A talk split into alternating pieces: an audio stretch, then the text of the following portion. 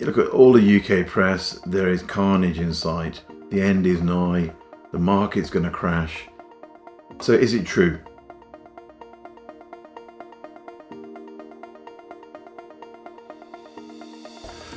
Welcome to the APW Market Wrap, number 100. Stuart Williamson here at the helm. Why are we doing this? Just to really give information to people who might be thinking about buying property in the UK residential market. This week we cover the interest rate rise, Bank of England, and what the future holds. We look at news on mortgages, changes to ground rent, and what Snoop Doggy Dogg is doing. So firstly, I just wanted to look at some of the headlines that we're seeing in the press post Bank of England rise. Halifax Building Society, UK house prices rise, but cost of living crisis will cool market. April marks the longest run of monthly increases since 2016, as the average cost of homes reached £286,079. The Guardian. The risks are pretty big. How long can UK house prices defy gravity? Pent-up lockdown demand and stamp duty holidays kept prices high, but rising mortgage rates and living costs may tip the balance. Telegraph. Property markets will grind to a halt. Online searches have fallen to their lowest level as interest rate rises cause mortgage costs to spike.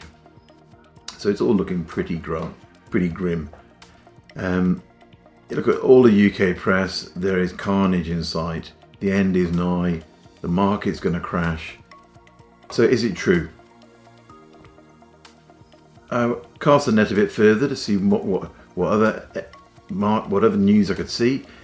The only alternative argument I found in the press was from the Daily Mail, which appeared to have not noticed there'd been an interest rate rise, and its headline was "Inside 5 £1 million one-bed London flats. Which one of these spectacular homes for sale would you choose?" Okay.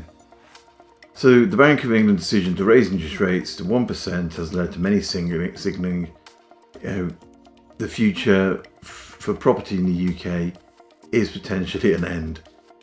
It's all rather out of context and rather blown into something huge. So is it true? According to the press, potentially yes. We look at some of the negative things that are being shown are actually true. I mean, one excellent indicator of the future movement of the property market is how many people search online for property websites and properties within them. The number fell in April to the lowest level since May 2020 during the first COVID lockdown, according to analysis by Capital Economics.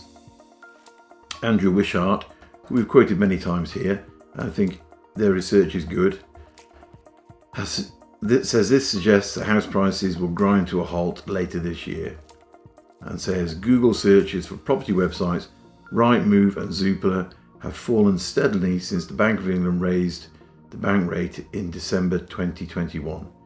In April, index searches fell to 101, 11.3 percentage points below the level recorded in November, and lowest since the depths of the first lockdown. Other commentators, Russell Galley of the Halifax said, "Headwinds facing the wider economy cannot be ignored. The house price to income ratio is already at the highest ever level, and with interest rates on the rise and inflation further squeezing household budgets, it remains likely that the rate of house price growth will slow by the end of the year." Jamie Thompson of that well-known brokerage, Jamie Thompson Mortgages, says, "With the economy deteriorating before our eyes, there could be carnage ahead." That's a favourite word, carnage. At the moment, it would appear in the property press. Many mortgage lenders are tightening up affordability requirements, which will reduce the supply of money available for many people to buy houses. If people can't borrow as much, property prices can only come down. Andrew Mortlake of mortgage broker Kareko said, "The house price boom would soon be over. Few can deny there is now a massive economic storm blowing in. Only the drastic lack of supply can prevent prices from falling," he said. And there is a lack of supply. So what does that mean? I mean, it would appear that there's never been a greater time for those who've sat on their hands on the sidelines of the property world to say, I told you so. And as is our 100th issue, I'm going to let my literary side go a bit. And my comment would be, it's not the critic who counts, not the man who points out how the strong man has stumbled, or the doer of deeds could have done better. The credit belongs to the man who is actually in the arena, whose face is marred by dust, sweat and blood, who strives valiantly, who errs, who comes short again and again, because there is no effort without error and shortcoming. But who does actually strive to do the deeds? Who knows great enthusiasms, the great devotions, who spends himself in a worthy cause, who at the best knows in the end the triumph of high achievement, and who at worst, if he fails, at least fails while daring greatly, so that his place shall never be with those cold and timid souls who neither know victory nor defeat. Now, it's not very politically correct saying, but it's a great saying. I think it was Franklin Roosevelt said it. And I'm not saying property investors are better people, braver or wiser. It's just you need to be in it to win it, and you've got to be in the market to do well. Sorry to interrupt you, Stuart. I just want to tell our listeners about a couple of special projects we've got going at the moment that they may not know about. Firstly, APW TV. It's our new TV project. We're going to be releasing once a month on our YouTube channel, where we take a deep dive into a location, a property type, or an aspect of property. You can check out our first one on Birmingham with Kate McIntyre for APW TV. Secondly, the APW podcast. I know you guys are here, so you probably like videos and YouTube, but you can check out our podcast on Spotify, wherever you get your podcasts, every Monday morning, APW Property Pod. And lastly, if you'd like to have a chat with us to find out a bit more information or anything like that, or you've got concerns about a property that you need help with, we've got a form just below down there that you can pop your details into, and one of the team will get in touch to have a conversation or to send you more information. Anyway, there we go. Back to you, Stuart, at the helm. Let's just look at how bad is it really? Is the end nigh? And should we be saying, let's get out? Let's look at in detail what the Bank of England actually did. The Bank of England yesterday voted to raise, oh sorry, not yesterday, this is a quote from Knight Frank, the rate to 1%. All 9 members of the Monetary Committee voted to raise it to that, and 3 of the 9 voted to raise it to 1.25%. Projections published alongside the decision suggest that, from an economic perspective, we're in for a very difficult 18 months or so in the UK. Inflation is set to peak at 10% later this year, before falling back to the bank's stated 2% target in 2 years' time. The bank has maintained its forecast for economic growth of 3.25% this year, but now believes the economy will contract 0.25% in 2023, down from an earlier forecast of 1.25% growth. And it cut the growth projections for 2024 to 0.25%, back from 1%. On the back of that, the pound fell at its worst day for 2 years on Thursday. However, according to Knight Frank, where this research comes from, there are good reasons to believe these forecasts are unduly pessimistic, and that the bank even argues that itself. Okay, the projections are based on a market implied path of the bank rate hitting a little over 2.5% by mid-2023. It would be heavy-handed to point it causes inflation to actually undershoot the bank's 2% target. So they're saying inflation will be below 2% in the future, below the bank's target. And this is pointed out by Torsten Bell, who's Resolutions founder. And these are excerpts from his tweet that came out just after the bank announcement. And he says, it's worth paying attention to what the, at Bank of England, their tweet, are really telling us today. They're saying, yes, they're serious that rates are rising, 4 rate rises in a row, but the real message is calm down about how high rates will go. Okay, so the market is saying the rates are going to go up a lot, the Bank of England saying they are, and they already have, but they're probably not going to go too much higher. Torsten Bell goes on to say, the forecasts are based on market interest rate expectations. They are a polite way of saying the market is wrong. So the Bank of England is saying these forecasts are incorrect, and you're exacerbating what the problem may well be in the future. They're saying rates just a little above 1% will see inflation back down below their target over the next 2 years, whilst employment only goes up to 4%. So the message is we're serious about bringing inflation back down to target, but won't need as many rate rises as you think to do it. Partly because there's a world of pain on the way for households anyway. And then the bank goes on to direct readers to its market participants survey and the median responses that suggest the rate will hit just 1.5% in March next year, before edging up to 1.75% in 2024. So these are completely different indicators, really, from what the newspapers are saying in a very heavy-handed way. I'm not explaining it very well. So do that research if you can and have a look at those. Okay, what's happening with mortgages on the back of these interest rate rises and what people think is going to happen in the future? Well, again, according to Knight Frank, the mortgage market is responding to interest rate rises. Average mortgage rates jumped by the most in 6 years during March, according to data released by the Bank of England on Wednesday.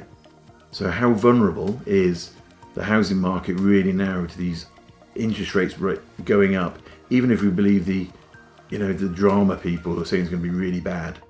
What is really going to happen?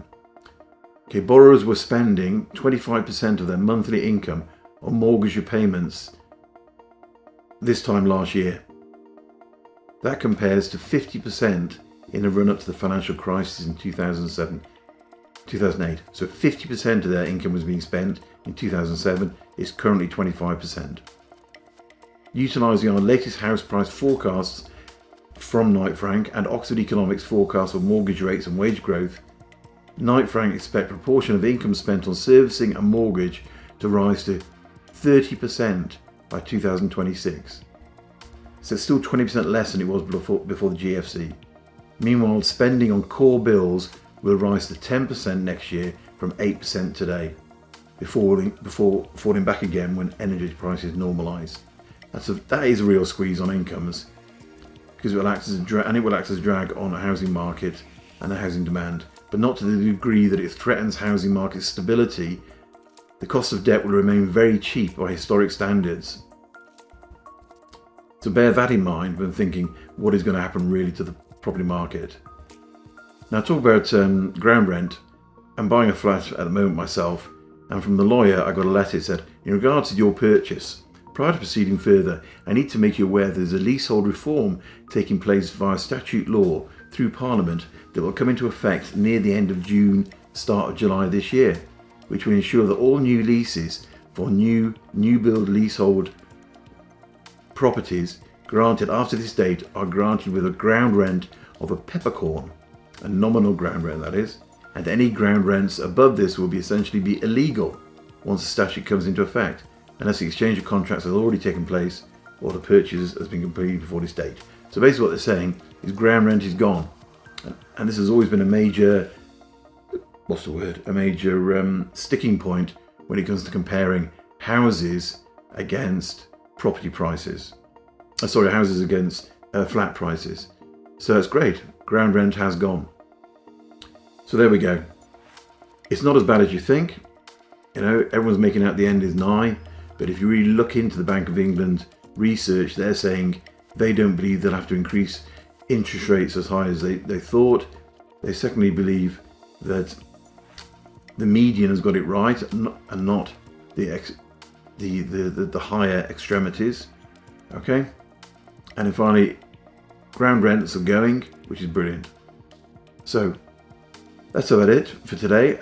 Just a few great quotes that I thought I'd share with you before getting on to Snoop Doggy Dogg.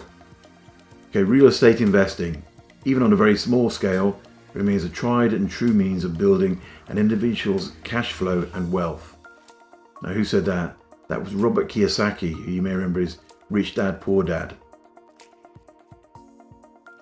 Another quote, "We don't have to be smarter than the rest, we have to be more disciplined than the rest." Warren Buffett. Discipline, save money, invest in property, it forces you to save. It's not whether you're right or wrong that's important, but how much money you make when you're right and how much money you lose when you're wrong. George Soros said that. And again, apply that to property. Just to be careful not to make buy too many wrong things. Landlords make money while they're sleeping. John Stuart Mill. That's true. The best time to buy a house. 5 years ago. Ray Brown. Risk comes from not knowing what you're doing. Warren Buffett. Do your research. Look into what you should be doing. Most people think buying a property is investing, but they're wrong. It doesn't make you an investor any more than buying groceries makes you a chef. Gary Keller said that. I like that one. Finally, if you don't own a home, buy another one. Buy one. If you own one home, buy two. If you own three, two, buy three. Lend money to your relatives to buy property. John Paulson. A wise young man or wage earner of today invests his money in real estate. Andrew Carnegie. So these are great quotes. Okay. Finally, Snoop Doggy Dogg, what's he doing? Well, he's set up a metaverse mansion in something called the Sandbox platform. And so he's built this metaverse mansion, so it doesn't exist. However, in December, a purchaser went into the metaverse, the Sandbox, and spent $450,000 to be his next door neighbor. Now that's alternative property. So thanks for watching. I hope you enjoyed our 100th issue. Please like, share, and press the reminder button to remind you next time it comes on. It's just information. It's not necessarily the truth. It's just our view. Thank you very much. Bye-bye.